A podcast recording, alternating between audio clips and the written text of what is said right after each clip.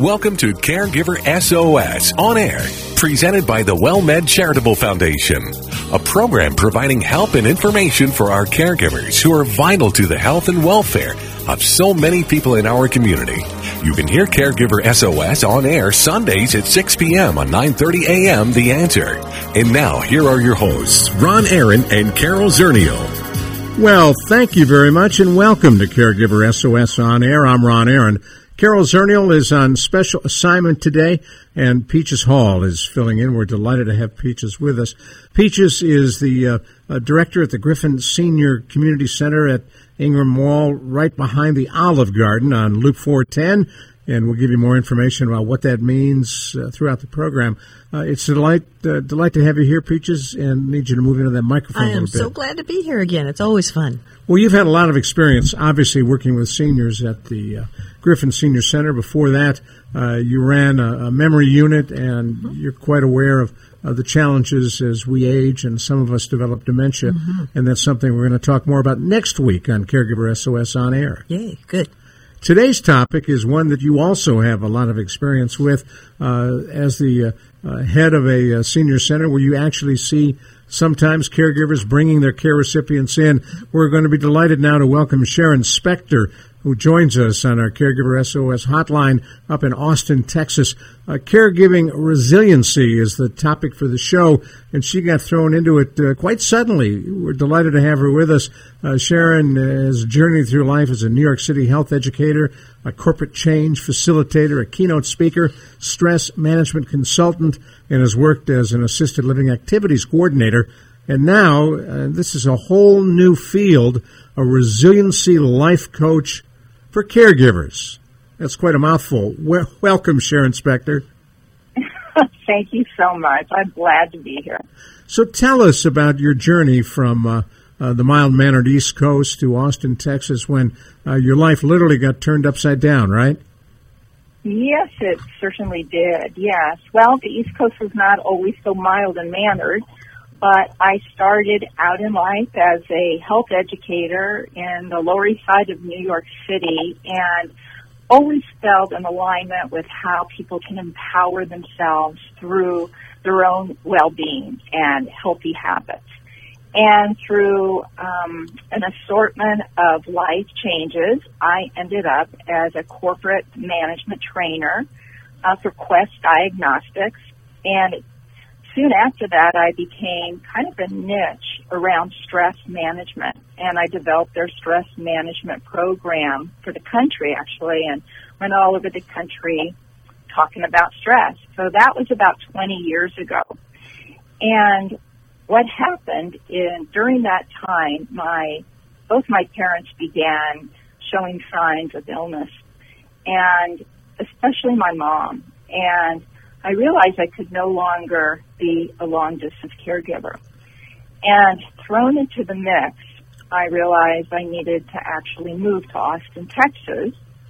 Um, so I brought my New York accent and started saying y'all in huh. Austin, and rolled up my sleeves. And lo and behold, I soon became a navigator to my mom's thirty-five diagnoses and necessitated to move her fourteen times. Move her. And you were moving her from what to? How were you moving her? What were you moving her to? Right. Well, she went through a series of falls and rehabs and accidents. So actually two-part, one based on reimbursement and the other based on the quality of facility. She would max out at a facility, or she would develop a new illness or situation where she currently was and needed to be moved again. So within a two-year period, actually towards the end of her life, I moved her fourteen times.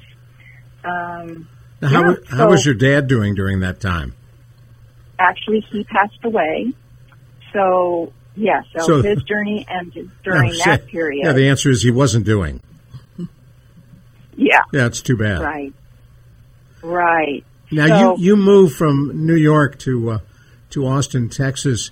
Uh, you have a lot of knowledge about uh, the health industry, uh, but you move into a community where uh, I'm assuming you didn't have a whole lot of uh, network kinds of connections with friends and family? No, I didn't. I was pretty much the, the lone soldier uh, overseeing her journey. And one of the things, one of the big learnings through that period of time, um, I really took on way too much, and I really didn't have a foundation in resiliency, in being a caregiver. And I realized that those those qualities of independence and ruggedness and trying to do it all myself would have been great if I was in the eighteen hundreds trying to settle the frontier, but I wasn't. So part of my learning was actually learning to enlist a community of people to serve. Now, if you just joined and us, you're listening to uh, Sharon Spector, who is a caregiving resiliency specialist up in Austin, Texas, uh, learned all those tricks of the trade uh, through caring for her mom. I'm Ron Aaron, along with Peaches Hall, who is pinch hitting for Carol Zernial today on Caregiver S O S On Air. And Peaches, as you listen to Sharon talk about caregivers taking on too much, pretty familiar story. It is familiar, and um, the one thing I hear in the story is these thirty-five diagnoses, which means to most people you think, oh my gosh, thirty-five diagnoses, but it also means probably so much more medication to manage than most people would have to. So uh, again, that goes back onto the caregiver trying to make sure that this is, you know, the medications are given at the right time, and what the diagnosis is dementia, they don't want to take it, and so there's, I mean, that in itself, you, it makes you want to pull your hair out. So that ca- it does. It causes some behaviors for the for you know the person who's having to take the medication, because the dementia, right off they become suspicious. There's some paranoia. They don't feel like they have it, or maybe they thought they just finished taking it. So it, your whole day is like with a child, rechanging and rechanging and rechanging. But this one is medicating, medicating. Sharon, do us a favor. Take us back to when you first touched down at uh, Austin Airport. Uh, what did you expect, and what did you actually find? And uh, did you have a round-trip ticket and hope to go back? Yes, actually, um, there's a story involved that I was going back and forth um, within myself if I should go to Austin to, to actually undertake this um, this journey. And I was sitting in a restaurant with a friend, and I was saying, I don't know if if this is really the right direction for me. And in comes somebody into the restaurant wearing a T-shirt, and emblazoned on their chest was the word Austin. I went back to my office, quit my job, and I was on a plane to Austin. So, That's yeah, nice. so I, I, touched, I actually I touched down, and I had gone to the University of Texas, and I was glad actually to be back in Austin. Um But my my a friend often comments the floor of my home was covered from one end to the other, trying to navigate all the documents, and as Peaches said, the medication, the caregivers, trying to understand what was essential, what was secondary, trying to ascertain how much my mother had tried had tried to keep hidden from me, and recreating a relationship of trust. When you say hidden from you, she didn't want you to worry, didn't want you to know? Exactly, exactly. Mm-hmm. Mm-hmm. So a lot of it was recreating and deepening a relationship where my mother could look at me as a partner rather than trying to overtake her own decisions. It was always in the front of my mind, even though she could no longer drive. Every day, how can I still help her stay, metaphorically, in the driver's seat of her life and still navigate these thirty-five diagnoses? Luckily, cognitively, she was very intact, but her body had really become ravaged through through the diagnoses. So how did you learn to be a caregiver?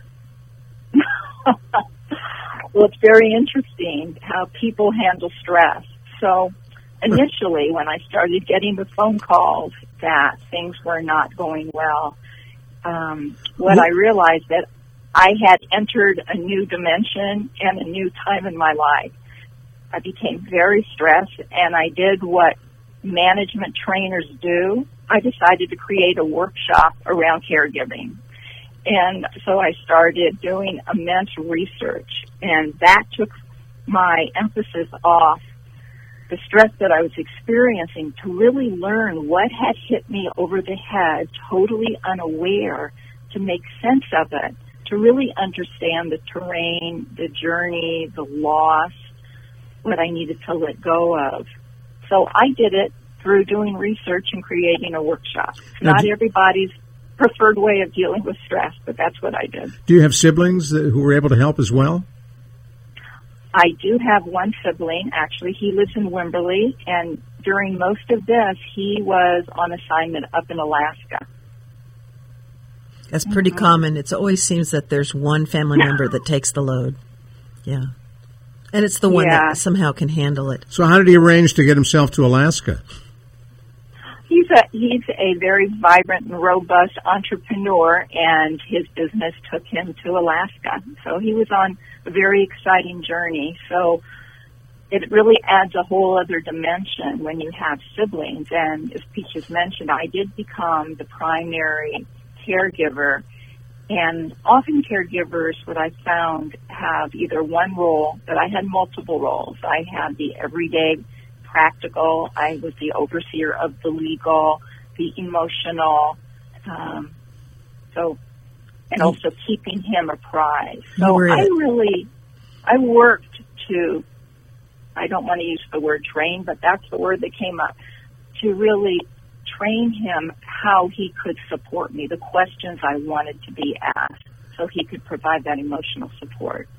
And as you took a look at this journey that, that you were on, uh, it was all new to you as well. You'd done a lot of work. Uh, Quest Diagnostics is uh, uh, mostly bloodsuckers, right? They're phlebotomists dragging blood out of our bodies. So it's got nothing to do with caregiving other than you took your mom, I'm sure, for blood tests from time to time, right? Oh, yeah, she was a, a, a robust customer. And what was interesting and kind of ironic about this, that for the ten years before I became a caregiver, my niche was teaching stress management and change management in organizations. So I knew a thing or two about stress and how to deal with change, but nothing really prepared me for what it was like to be a caregiver. All right, stick- all, all my all my experience, it was like, yes, it really pointed me in the right direction. Stick with us just uh, a minute. We're, we're going to come right back to you. Don't go anywhere. We're talking with Sharon Spector, uh, who is uh, a self-taught, now expert on caregiving and caregiving resiliency. She's just up the road from San Antonio, Texas, in Austin, and uh, we're delighted to have her with us on Caregiver S O S On Air. I'm Ron Aaron. And Peaches Hall is pinch-hitting today for Carol Zernial, who is on special assignment.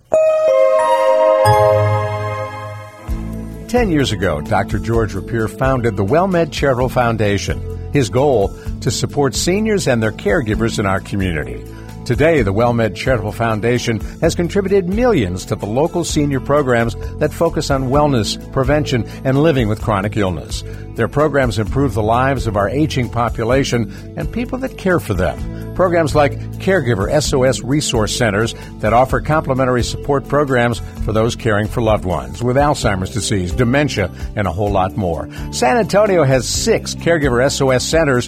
For locations or more information, go to caregiver S O S dot org, caregiver S O S dot org, or call eight six six, three nine zero, six four nine one. For more information on how the WellMed Charitable Foundation is impacting San Antonio seniors and how you can help, go to well med charitable foundation dot org. That's well med charitable foundation dot org.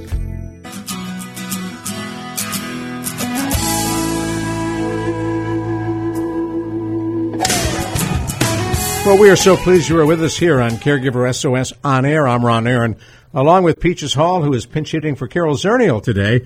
And we're talking with Sharon Spector on the Caregiver S O S hotline.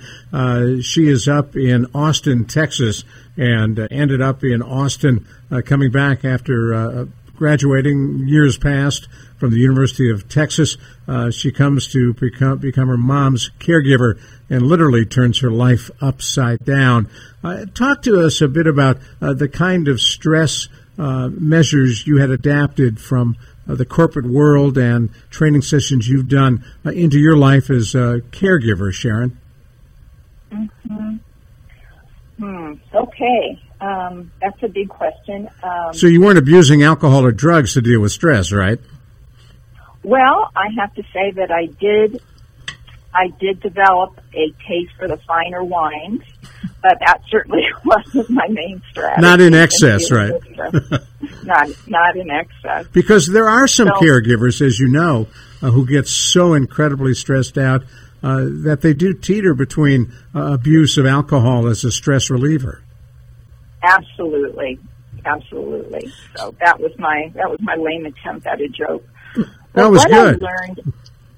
Well, thank you very much. Thank you, Sharon. I, so, I, I heard you say that you um, trained your your brother to ask you the appropriate questions, and I think that's probably one of the neatest things that I've heard. Because dealing with with families, I've heard them say many times, "When my sister calls, she doesn't ask me how I'm doing. When my sister calls, she doesn't say, 'How's mom doing?' or 'Is there something you need?' Or she doesn't just say to me, 'You're doing a great job, and I, I couldn't do it, and I'm so thankful that you're there.'" Those are kind of like the hot questions or the hot statements they don't get. And so you train them to either give you the statement or ask you the question, and that sometimes really puts the pin in that balloon. I think, Peaches, you nailed it. Those were exactly the questions that I presented up to my brother, because I realized that being so far away, I think there were times that he felt guilty that he couldn't participate more in the here and now, in the present, and he saw initially the huge toll it was taking um, in my life in so many ways. Um, I gave up my profession. I could no longer work. Um I really didn't create a foundation that I stepped back to understand what caregiving was in terms of how to take care of myself, my own rights and needs. Um, and I think that caregivers become so overwhelmed that they don't use their voice to ask, not only ask what they need, but to express, I need this. Mm-hmm. And are you willing and able to help me with this mm-hmm. and the specifics? Yeah. So if people haven't learned to find their voice and be assertive before they go into caregiving, caregiving will certainly give them lots of opportunities to really develop that muscle. Yeah. Now, you were a caregiver for your mom for uh, ten years or so? ten years, yeah, ten years, exactly. And when you came out here, did you have any idea you'd be doing it for that long? No, and I think perhaps that was a blessing. If I would have known that this part of the journey would have been ten years, I think that would have been really stressful. Um, it would have been cheap wines. Of, yeah. Peaches said, Peaches said you would have found cheap wines. Yeah, that would have been tough. And I wished I, and one of the, the things that I learned, I wished I would have carved out more time to spend with friends, to go out and have that lunch mm-hmm. with a glass of wine, mm-hmm. to go out and um, to get an extra hug here and there, to be supported. So I think for caregiving, that's so important, and especially for new caregivers, one of the things that I always share with them is, do they have what I call an unofficial caregiver bill of rights? Have they really looked at mm-hmm. what they feel they have the right to?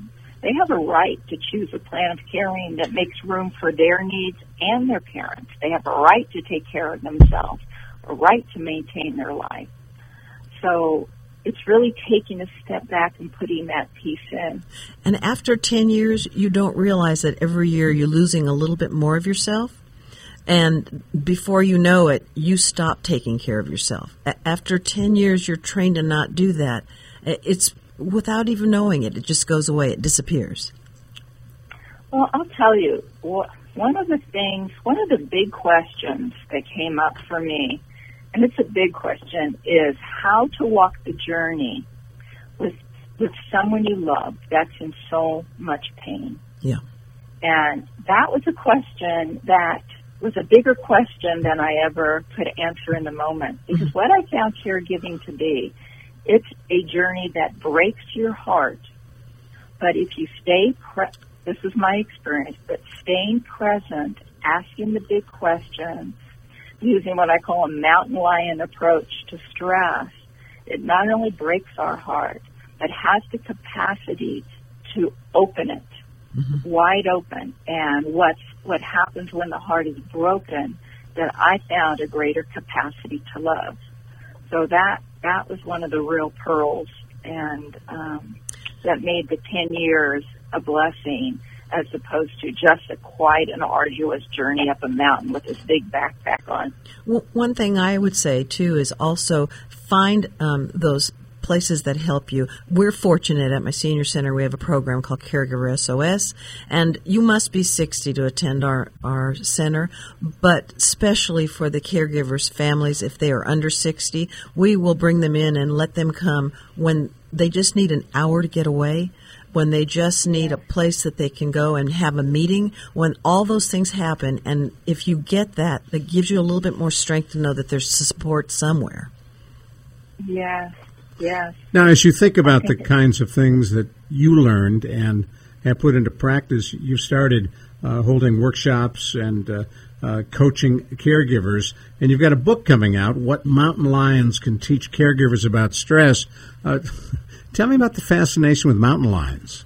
Well, I did live in California for a while, and when I used to go hiking up in the redwoods, I would see these signs posted um, for, for hikers to beware of where mountain lions had been um, prancing around. So I became very conscious of uh, of mountain lions. So there's actually two animals that fascinate me about caregiving. I'll come back to the mountain lion in a second. The other is the giraffe, and there's something I just learned about giraffes that I think are very appropriate to caregivers. I didn't know this, but giraffes in the animal kingdom have the biggest heart and the widest perspective. And I thought, boy, that, that really sums up caregiving, that uh, the biggest heart. When you're doing caregiving, I think part of it is developing compassion for yourself and the hugest neck of perspective, because the strategies that you used up to that point are not going to be the strategies that are going to get you through caregiving. So that's the giraffe. And what the mountain lion teaches us about stress is that if you envision a mountain lion, or even um, your, your kitty cat at home, when they see a prey that they want to attack, they rarely just lunge at it. They do three things that I found fascinating that I've applied to caregiving as well as my life. The first thing they do is they stop. They become stop and become laser focused. Then they take several steps back to get their grounding, get positioned, because that's where their power lies. And then they lunge forward into action. And what I found, so many caregivers, there's crises going on, there's fires to be put out, there's the everyday practical, and we become lungers, lunging forward. And when I think about a mountain lion, they stop, they take several steps back, they get positioned, and there's power in that pause. And I think for caregivers, rather than become reactive, if we can use that power when we take a step back and choose our our response rather than react, react, react. So that's what a mountain lion has taught me about stress. And that's a survival technique, obviously. And you're building a you're building a caregiver uh, totem. That's nice. Totem. Exactly. Like a totem pole, oh, where people have all the animals that are perspective in their life and what it's, so it's really neat. Exactly. That's exactly. And I, I can give you an example that I would say we were quite frequent flyers in the emergency room. Mm-hmm. And I, I would probably get three, four, five calls a month at two o'clock in the morning to go to the emergency room. Mm-hmm. So it really became part of my routine. I would get the call, I would grab my purse, and I would rush to the emergency room to see what needed to happen. And it really uh, was one of the, the big stressors in my life. Mm-hmm. And then when I started using the mountain lion approach, it really changed that. So I get the call at two o'clock, And caregivers need to be talking to themselves all the time. They need to be their best friend coaches. So I would stop. I would take several steps back, and I would ask myself several questions. What's my goal here? Is this life-threatening? And I would train myself to say, okay, Sharon, what do you have control over in this moment? And it was always three things: what I say, do, and think. So I pull myself back, ask that question, what can I say, do, or think? I call the emergency room, is this life-threatening? And um, my goal always was also to protect my central nervous system mm-hmm. in that pause. All right, now hold that thought. We're, we're going to come right back to you. Sharon Spector is with us on Caregiver S O S On Air. She is, by uh, a personal experience over ten years, caring for her mom, a caregiving resiliency coach. We're going to find out about that as well. I'm Ron Aaron, along with Peaches Hall. Peaches is pinch hitting for Carol Zernial today on Caregiver S O S On Air.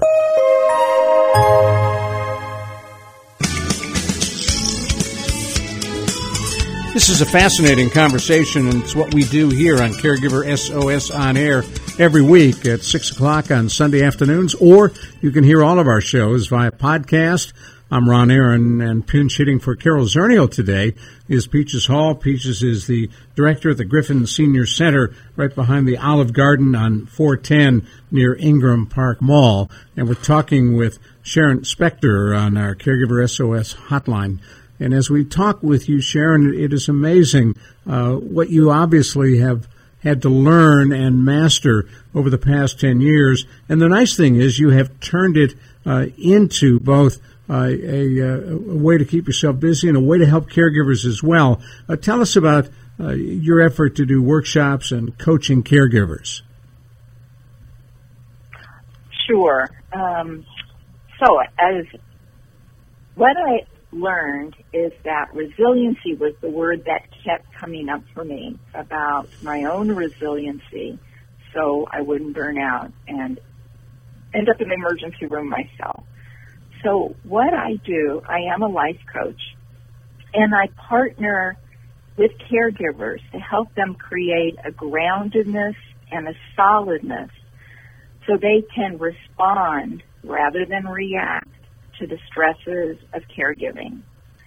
And again, to protect that central nervous system, which I think is really a key component. So I help them build and develop their own capacity so they can recover quickly from the challenges of caregiving. And is that something everybody can learn? I think, I think these are actually life skills for a lifetime, that these are skills to master to really to be able to enhance the quality of anybody's life, either before caregiving, during caregiving, but when we're doing caregiving, the temperature is turned up, that we really need these kinds of groundedness, solidness. Otherwise, we're reacting to every crisis, thoughts in our minds, um, and big decisions that we have to make. Yes, I think it's for actually everybody.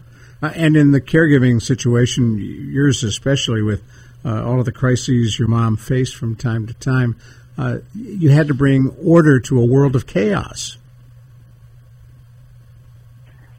Yes, it was. It was a very chaotic world. And what I, and what I learned is this pulling back like a mountain lion into the moment. I remember one Christmas Eve, I got a phone call. I had to come to the emergency room, and I really needed in that moment to let go of all my plans for Christmas to be present with my mom. So when I got there, my definition of stress is a little bit different than other people's. The traditional definition of stress is the body's response to a threat or change. My definition of stress is resisting what is, resisting what is. Mm. So I'm at the emergency room on Christmas Eve, and my other plans were gone. So to resist that, even though these I had really big party plans, but I needed to let go of what was planned and be present in that moment, and I got to choose my strategy.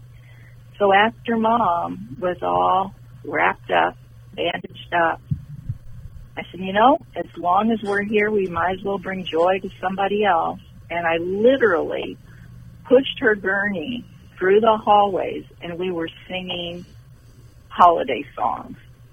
So it was letting go of my preference, being present in the moment, and expanding the moment.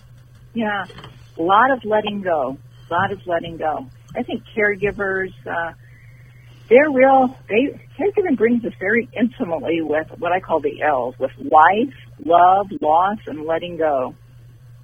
Yeah. And, and Sharon, don't you feel um, a lot of it, too, is your preparation? So I'm sure your mom was in several assisted living and several um, rehabs and also the nursing homes.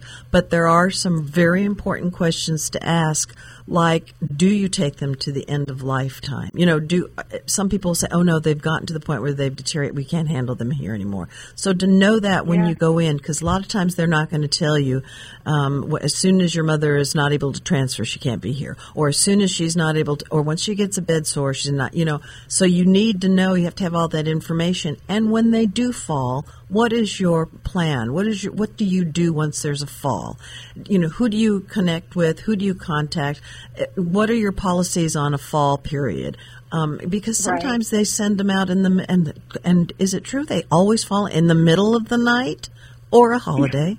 Yeah. So you have to know what what are they going to do? And sometimes the the director of the community can say, we sent them out. We have a staff member with them. Right now, there's nothing more. It's okay. They're just doing an x-ray. If there's a problem, we will call you. So it doesn't always mean that you have to, to jump and go to the hospital. It's nice to get just to know that you're notified, but you don't always go to the hospital. Exactly. Mm-hmm. Mm-hmm. So fourteen yes. moves, you know, that was a lot, and that was stress on your mom, stress on you. That was tough. And what was that in, probably the last three years? No, actually, the fourteen moves were were in the last two years, mm, okay. and most of those were medically indicated. Mm-hmm. Most of the, most mm-hmm. of those, yeah, were medically indicated. Mm-hmm. And so again, the caregiver also, as much as possible, to be proactive and always be looking at what the next step is and what the what facilities right. are available, and to visit them and ask the questions and have lunch and speak to the D O N. Mm-hmm. Yeah. Now, you so said your your mom's uh, cognitive uh, abilities uh, w- were all there, all connected. So uh, in some ways, it had to be even more stressful for her because she knew what was happening. Right. Yes. You know, yes. if you have dementia, oh. you're at a point where you have no idea. Uh, although it's sad and, and it, it's certainly emotional, uh, in, in your mom's case, uh, she was quite aware of uh, all, all the challenges that she was facing uh, and that uh, you as her caregiver uh, were facing. Uh, how was your relationship with your mother before you became her caregiver? Mm-hmm. It was a very interesting, very interesting relationship. Um, I... actually left home when I was eighteen years old to go create some independence in my life, excuse me, that um, my mother and I were close, but there was always a part of me that did not feel I had my own life. So I went and took off after college to, to New York City. So being a caregiver was like a boomerang coming back and finishing the relationship. And something about the caregiving gives us an opportunity to really strip off the superficiality and get to the heart of the matter. So there was a lot of healing in the relationship. I mean, we have the tough conversations. Um, like what? As, as you noted, well, one of the, the toughest was, as you noted, that cognitively she was really strong, mm-hmm. and she saw what was being asked of me and to the degree that I did it. And she said to me, I have become a burden to you, haven't I? Well, that's a big question. That my life, certainly, I had given up a lot in my life to take this on, and she observed all of it, and she felt very guilty. So I needed to become like a lawyer, And mm-hmm. I asked her, I said, when you were a caregiver to your parents, did you love them? Yes. Was it hard? Yeah. Did sometimes you go beyond what you thought you could? Yeah, I really did. Um, were there times that you resented it? Yeah, I guess so. And I just looked her straight in the face, and I really wanted her to hear me. And I said, Mom, I guess you and I are very similar. That's cool. Mm-hmm. Yeah, yeah, that she... was a tough one. It was not an easy conversation. It just, but I think that caregiving gives us the opportunity to really, as I shared, strip away the superficiality and really go to the heart of the matter of relationships. So we did have a bumpy relationship, but caregiving, hmm. I'll tell you, that was a lollapalooza, and I never used that word. Huh. That was a lollapalooza. So, so tell us, we've got about uh, four minutes left or so.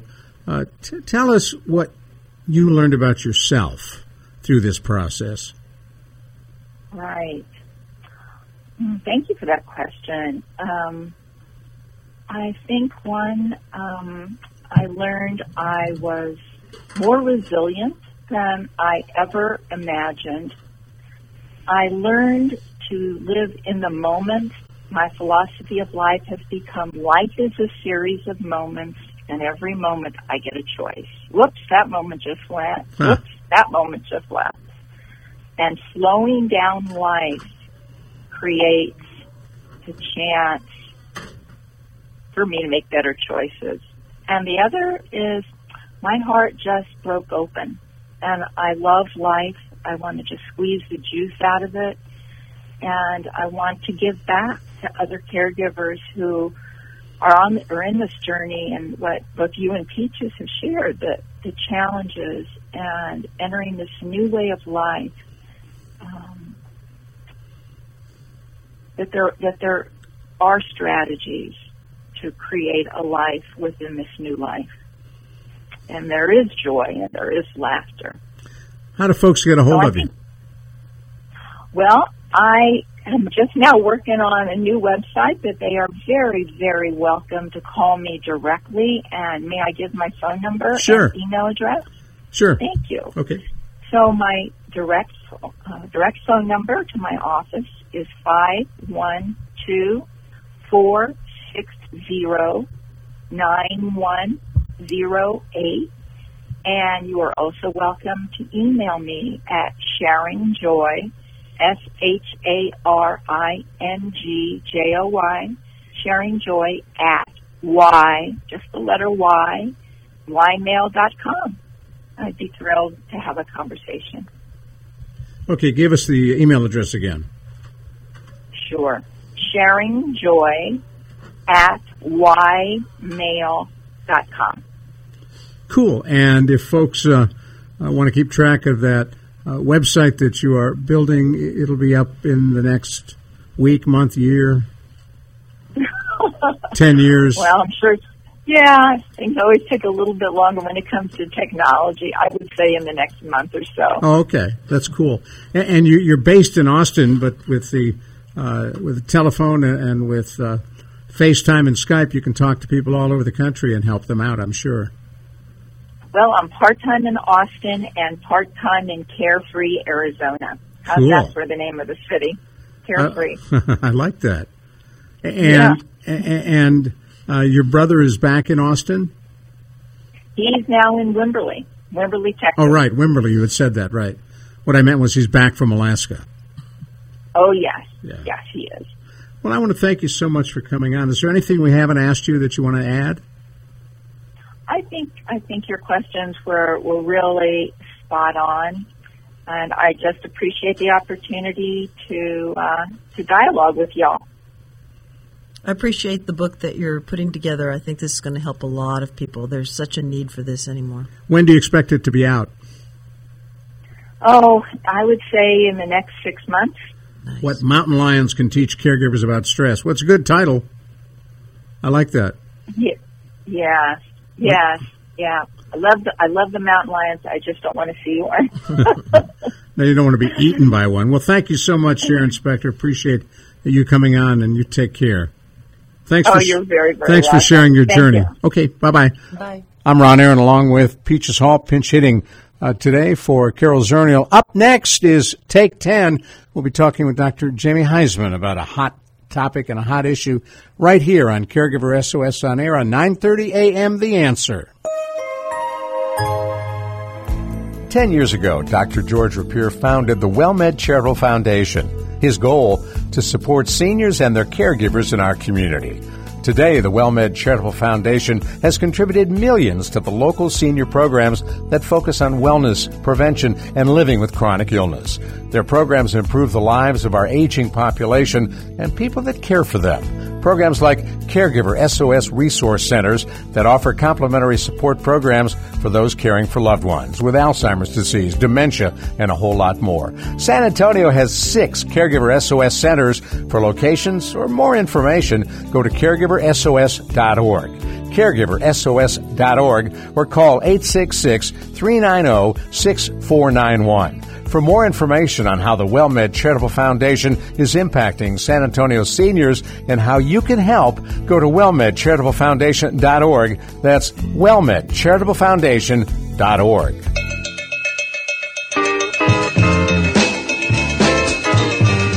At the end of every one of our Caregiver S O S On Air programs, we bring you Take ten, and that's what we're going to do right now. I'm Ron Aaron. Joining us now on the Caregiver S O S on-air hotline, Doctor Jamie Heisman, a nationally known expert in caregiving and a psychotherapist who deals quite often with cases of addiction. And with us as well, pinch-hitting for Carol Zernial, is Peaches Hall, who in her career not only has been managing a senior center here in San Antonio, Texas, uh, but also has tremendous experience managing memory care units for those with dementia.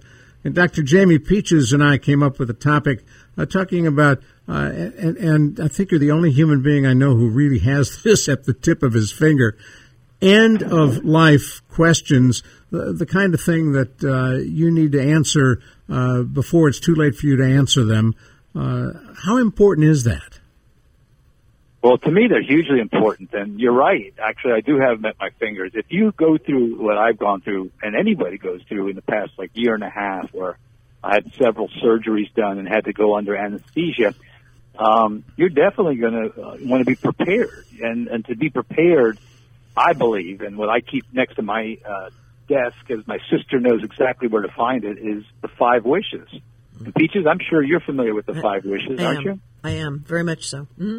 And we've talked about it from time to time on this show with you, Jamie. Mm-hmm. Yeah, well, I, we have, and, and, and it's online, too, and everybody can access it. So remind us, what are the Five Wishes, and why are they important? Well, you know, we can all talk this out. This is a good round robin, but the Five Wishes is, is really, I think, the first living will that, that that talks about your personal, emotional, and spiritual needs, as well as your medical wishes. To me, uh, it lets you choose the person that makes the healthcare decisions.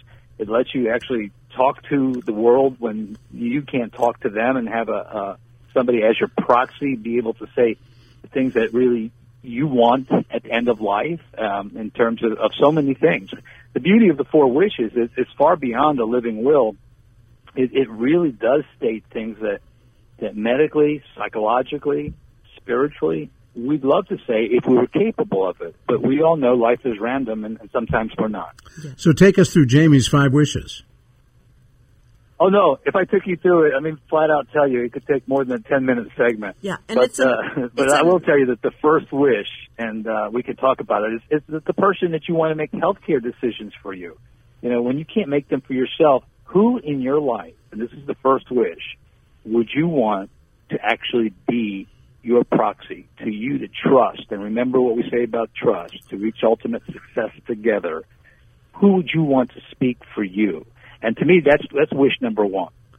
That's an interesting point, because uh, very often the tendency would be to pick uh, your loved one, your significant other, uh, and yet that's the person who may not follow your wish, not provide extraordinary measures to keep you alive.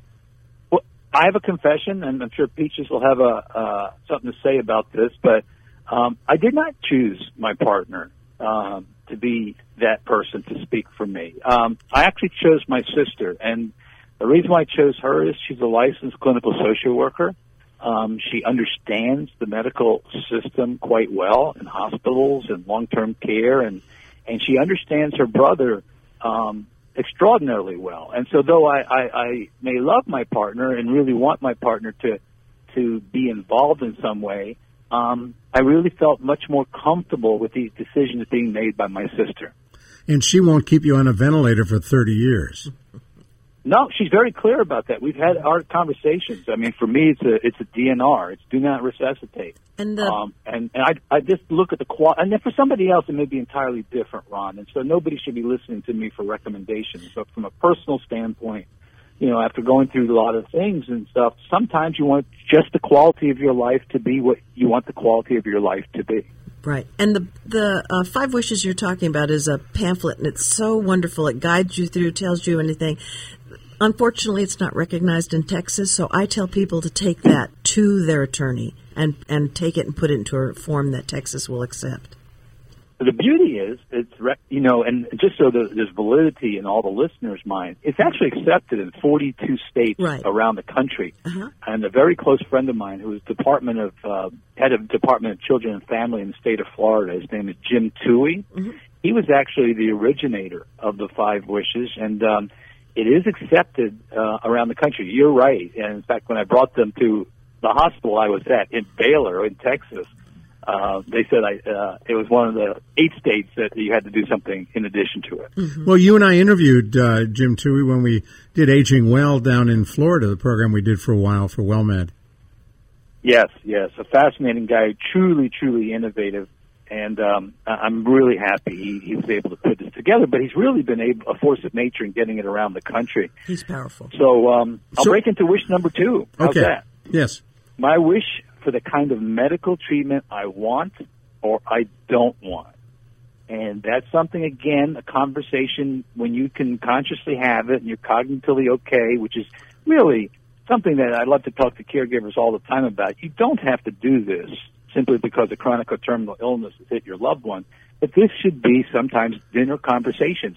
And I believe that the younger, let's say the caregiver, should be able to do this and go to their parents who may have not have created the Five Wishes and says, would you help me with mine? Because it's inspirational then for them to do theirs.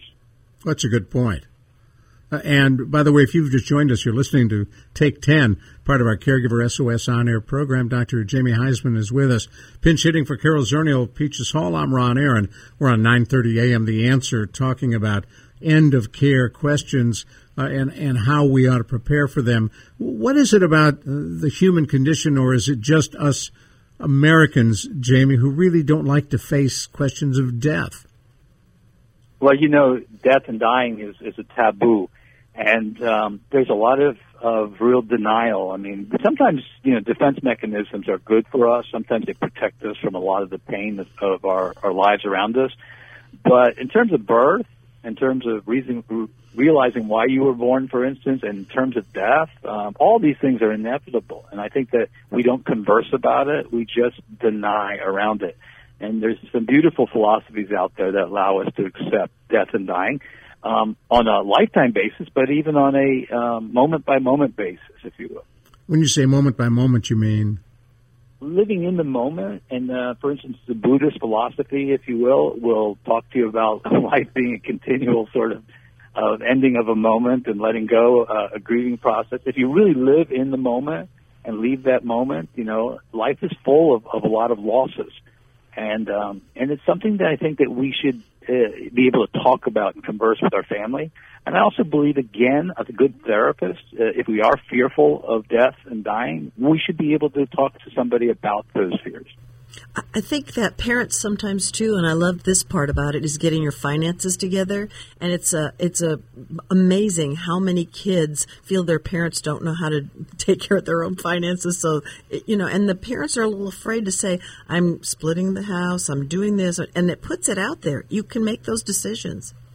You're right, Peaches. In fact, it kind of segues into the wish number three, which is, Uh, I believe, my wish for how comfortable I want to be. And I think that is a biological, psychological, financial, you name it, issue. And, and being able to talk about those things, especially with a third party there, like you just mentioned, with somebody who understands, you know, um, aging and, and, and death and dying and, and about financial issues. It's always good to have a third party.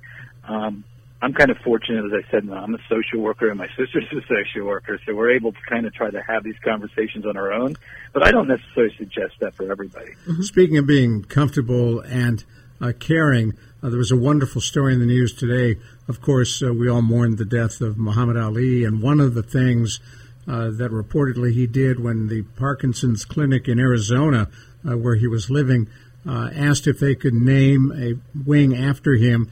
He said, yes, on condition that you'll treat everybody uh, without regard to their ability to pay. Wow. That's pretty that cool. That was my hero. Yeah. Yeah, absolutely. I, I can tell you that there's nobody beyond my immediate family that was ever a greater hero to me than, than Muhammad Ali. And the way he had actually lived his life, and especially mm-hmm. with the with the dignity he he found, and the humor even he found in having Parkinson's disease. So we have about twenty seconds left. Okay, quickly. Uh, the fourth wish is my wish for how I want people to treat me, and the fifth wish is my wish for what I want my loved ones to know. And that, I think, is the beauty of the of the oh. five wishes, is that you actually can tell your loved ones something about you. And, and tell them something about themselves and about the relationship. It's a wonderful thing. I would suggest everybody, whether it was valid in the state of Texas or not, um, I think you just need to get notarized there. Mm-hmm. Go online and put five wishes and Google it immediately. Stop you right there, Doctor Jamie Heisman. Thank you very much. Peaches Hall, pinch hitting for Carol Zernial. I'm Ron Aaron. This has been Take ten on Caregiver S O S On Air on nine thirty a.m. The Answer. You've been listening to Caregiver S O S On Air, presented by the WellMed Charitable Foundation.